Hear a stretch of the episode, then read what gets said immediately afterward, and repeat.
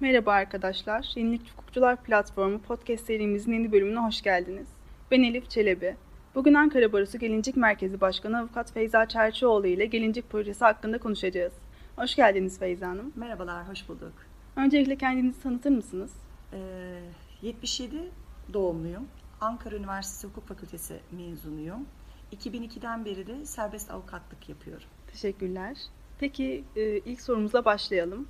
Gelincik projesi nedir? Gelincik projesi şiddete uğrayan ya da uğrama ihtimali olan kadınlara ekonomik durumu yerinde olmayıp da avukat ataması da ya da avukat tutacak gücü olmayan kadınlara ücretsiz hukuki destek vermek amacıyla kurulmuş ve bir proje öyle söyleyeyim. Peki Gelincik merkezine nasıl başvurulur?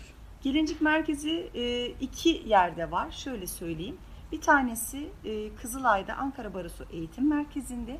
İkinci yerimizde e, Ankara Batı Adliyesi yani Sincan olarak eski adı Sincan Adliyesi şu an Ankara Batı Adliyesi diye geçiyor. Ankara Batı Adliyesi'nde her iki yerde de mesai saatleri içerisinde yalnız Sincan Adliyesi'nin biraz konumu e, merkeze uzak olduğu için oradaki görev alanımız daha çok hani 10 ile 16 arasında hizmet veriyor görevli arkadaşımız ve tek arkadaşımız çalışıyor. Ankara Barosu Eğitim Merkezi'nde de sabah 9 ile 1 arasında bir arkadaşımız yani sabah 9 ile 13 arasında bir arkadaşımız görevli. 13 ile 17 arasında da bir başka arkadaşımız görevli. Kesintisiz bir nöbet sistemimiz var. Her iki tarafa da bizzat e, yani giderek e, hukuki sorunlarını anlatabiliyorlar ve o konularda da yönlendirme yapabiliyoruz. Gelincik merkezinde verilen hizmetler kısaca nelerdir? Bizim daha çok çalışma alanımız 6284 sayılı kanunla alakalı da yani bu da hukuk davalarını kapsıyor. Ee, Gelincik merkezine gelen kişileri biz 6284 sayılı kanun kapsamında uzaklaştırma kararı alıyoruz. Bunlarla ilgili olarak velayet, nafaka, boşanma, zinet eşyalarına ilişkin davalar, mal paylaşımı davalarına ilişkin davalarda avukat ataması yapıyoruz. Onda da öncelikli olarak bir hukuki yarar kriterimiz var. Bu zinet ve mal paylaşımı davalarında. Çünkü çoğu kadın bazen evden kaçarak e, bir ya sığınma evine gidiyor ya yakın arkadaşına gidiyor. Hani bir delil toplama konusunda sıkıntı yaşayacağımız durumlar oluyor. Hani biz bunu ispat edebilir miyiz? Özellikle ziynet eşyası ile ilgili davalarda hani bir video kaydı, bir telefon görüntüsü, hani sosyal medyada paylaştığınız bile dedim herhangi bir şey sırf üstünüzdeki altınları gösterecek şekilde bir delillerimiz varsa biz o davayı açıyoruz. Öbür türlü ispat edemeyeceğimiz için çünkü çoğu kadın ya kaçarak evleniyor ya hiç düğünü yapılmıyor. Düğün yapılıyor ama böyle bir takı töreni olmuyor. İşte konu komşunun el altından vermiş olduğu 3-5 tane hani herkesin borç dediği şeylerle e, o olayı kapatıyorlar. Böyle durumlarda biz hani onlara bunu ispat edemeyeceğimiz için açmakta hukuki yarar olmadığını söylüyoruz. Bir de e, avukatlarımızın şöyle bir görevi var. Bizim normalde ceza davalarını takip etme yetkimiz yok gelincik hmm. merkezi çünkü hukuk davaları ağırlıklı çalışıyor. Ama eşleri ve ailelerine karşı bir şikayet başvurusunda olacaksa savcılığa biz avukatımıza talepçinin adına bir dilekçe yazmasını, vekaletini koymamasını ve talepçi adına da başvuru yapmasını istiyoruz. Çünkü ondan sonrası CMK merkezinin görev alanına hem Sincan Adliyesi'nde hem de Ankara Borusu Eğitim Merkezi'nde iki ayrı gelincik merkezi olduğunu söylediniz. Neden iki ayrı gelincik merkezine ihtiyaç duyuldu?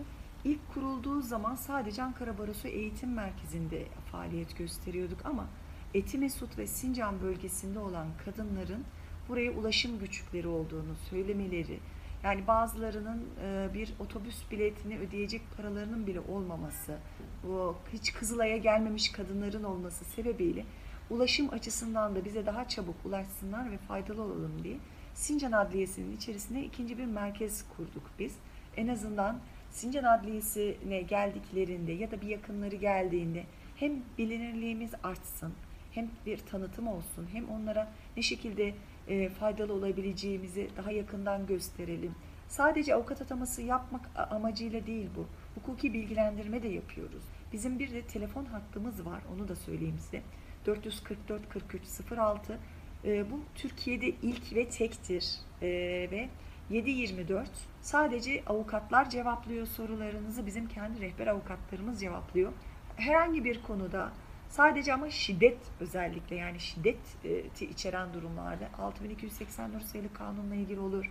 Boşanma, mal paylaşımı, ziynet eşyası davalarınız, velayet, nafaka her türlü konularda ücretsiz danışmanlık alacağınız bir telefon numarasıdır bu. Biz Türkiye'nin her yerine bu desteği veriyoruz ve onları oraya gidecekleri yerlere ilişkin olarak da yönlendirme yapıyoruz. Yani gelincik projesi sadece Ankara Barosu bünyesinde var ve marka hakkı da Ankara Barosu'na ait. Yani ikinci bir gelincik merkezinin kurulma ihtimali yok. Başka barolar da kuramazlar. Marka hakkı bizim. O sebeple ya kadın hakları merkezine yönlendirme yapıyoruz ya adli yardım merkezine yönlendirme yapıyoruz. Bazen öyle vakalar oluyor ki arkadaşlarımızın nöbetinde ya komşular haber veriyor işte üst kattaki komşumuzu eşi dövüyor müdahale edemiyoruz ne yapalım işte adres ve konum bilgisi alıp o vilayetteki karakolu en yakın karakol hangisi ise ona haber veriyor nöbetçi arkadaşlarımız. O telefon nöbetlerinde öyle müdahalelerimiz oluyor. 6284 sayılı kanunun bir özelliği de hepimize ihbar yükümlülüğünün ver, vermiş olması. Bu nedir? Şiddete uğrayanın illa yakın çevresi değil, komşusu, komşu olma ihtimali olan herhangi birisi. Yani yoldan geçerken bile şiddete uğrayan bir kadın gördüğümüzde bize bu ihbar yükümlülüğü bu bunu veriyor. Yani biz bunu bildirebiliyoruz ve kimlik bilgilerimizi de vermek zorunda değiliz. Böyle durumlarda biz e, arandığımız zaman hani adres bilgisi, şehir bilgisi, konum alıp orada en yakın karakolun neresi olduğunu ilgili kişilerden öğrenip o anki gece nöbetçi avukat arkadaşımız e, ilgili birimleri arayarak kadınların evine polis gönderiyor. Yani o aile ortamı bu sadece evli çiftler için değil, sevgililer için de birlikte yaşayan çiftler için de geçerli. İhbar yükümlülüğünden dolayı bu görevi, bu, e, bu misyon bizde. Yani avukatlarda da var, vatandaşlar olarak sizlerde de var. Biz bunu da gerçekleştiriyoruz ve bizim telefon nöbetlerimiz akşam 17'den sabah 9'a kadar devam ediyor. O saat arasında yani ki gece nöbeti diyoruz biz. Herhangi bir vakada nöbetçi avukat arkadaşımız ilgili birimi arayarak yardım isteyebiliyor. Hani dediğim gibi bu telefon uygulaması Türkiye'de ilk ve tek ve mutlaka hani çevrenize de duyurun ee, ve internet sitemizde ve sosyal medya hesaplarımızda her yerde 444 4306'yı biz özellikle belirtiyoruz. Orayı aradığınız zaman oradaki avukat arkadaşımız gerekli müdahaleyi mutlaka yapacaktır. Gelincik merkezinin başvuranlara yönelik finansal bir sınırı var mı? Şöyle bir durum söz konusu. Biz e, normalde 6284 sayılı kanuna ilişkin atamalarda herhangi bir kriter aramıyoruz. Ekonomik durumu iyi olan kadına da avukat ataması yapıyoruz. Ekonomik durumu olmayan kadına da e, avukat ataması yapıyoruz. Bizim sadece e, ekonomik kriter dediğimiz, dikkate aldığımız kısım boşanma ve ferileriyle ilgili olan kısım. Yani bir kadın şiddet gördüğünü iddia edip geldiğinde 6284 sayılı kanunla birlikte eğer boşanma davasının da açılmasını ve diğer işte ziynet eşyası mal paylaşımı istiyorsa bizim tabii ki bir ekonomik kriterimiz var ve adli yardım merkezinin alt kolu olmamız sebebiyle ve adli yardım kararı alabilmemiz için belli bir çerçevede çalışmamız sebebiyle bazı evrakları toplamasını istiyoruz. O evrakları topladığı zaman biz bir değerlendirme yapıyoruz. Kadının ekonomik durumunun olup olmadığı, yani bazen olabiliyor. Yani asgari ücretle çalışıp da bize başvuran kadınlar oluyor. Normalde adli yardım merkezinin bir genel e, kriteri var. A, asgari ücretle çalışanlara avukat ataması yapmıyorlar. Biz ama daha biraz daha esnek davranıyoruz. Çünkü bize başvuran kadınlar zaten şiddet sarmalından kurtulup kendine yeni bir hayat kurmaya çalışan kadınlar ve ayrı bir ev açıyorlar. O e, asgari ücret aldıkları zaman kira ödüyor. Evin tüm giderleri kadının üzerinde oluyor. Çocuklar annede oluyor. Ayrıca evlilik süresi içerisinde eşi tarafından kredi çektirilip borçlandırılan kadınlar var. Bununla birlikte sadece bu harcamaların yanında kredi ödemesi de yapıyorlar. Böyle bir durumu bizi belgelendirdiği takdirde biz daha esnek davranıp avukat atamasını kolaylıkla yapabiliyoruz. Ama daha önce de belirttiğim gibi bizim adli yardım e, fonumuz ne yazık ki devlet tarafından belirleniyor ve sınırsız değil. Bazı kriterlere dikkat etmek durumundayız ama o kriter 6284 sayılı kanun atamalarında yok. O da uzaklaştırma, adres ve kimlik bilgilerinin değiştirilmesi ya da gizlenmesi, işte e, kişisel eşyaların e, teslimi ya da kişisel ilişki kurulması kararı bu karara istinaden. Çünkü çok ağır şiddet vakalarında bazen e, çocuklarla baba arasında kişisel ilişkinin de kesilmesi gerekiyor. Çok travmatik durumlar oluyor. Bu tür durumlarda o yaptığımız atamalarda biz e, kesinlikle ekonomik kriter aramıyoruz. Başvurularda 6284 sayılı yasanın önemi nedir? Şöyle e, bizi biz zaten 6284 sayılı kanun ağırlıklı çalıştığımız için 6284 sayılı kanuna ilişkin olarak yapılan taleplerde her gelen kadına mutlaka biz talebi doğrultusunda avukat ataması yapıyoruz. Yani bizim için kriter 6284 sayılı kanuna ilişkin olarak taleplerinin olması. Ama biraz önce de söylediğim gibi bunun yanında ekstradan talepleri olduğu zaman onunla ilgili ne yazık ki devletimize zorunlu tuttuğu belgeleri biz istemek durumundayız.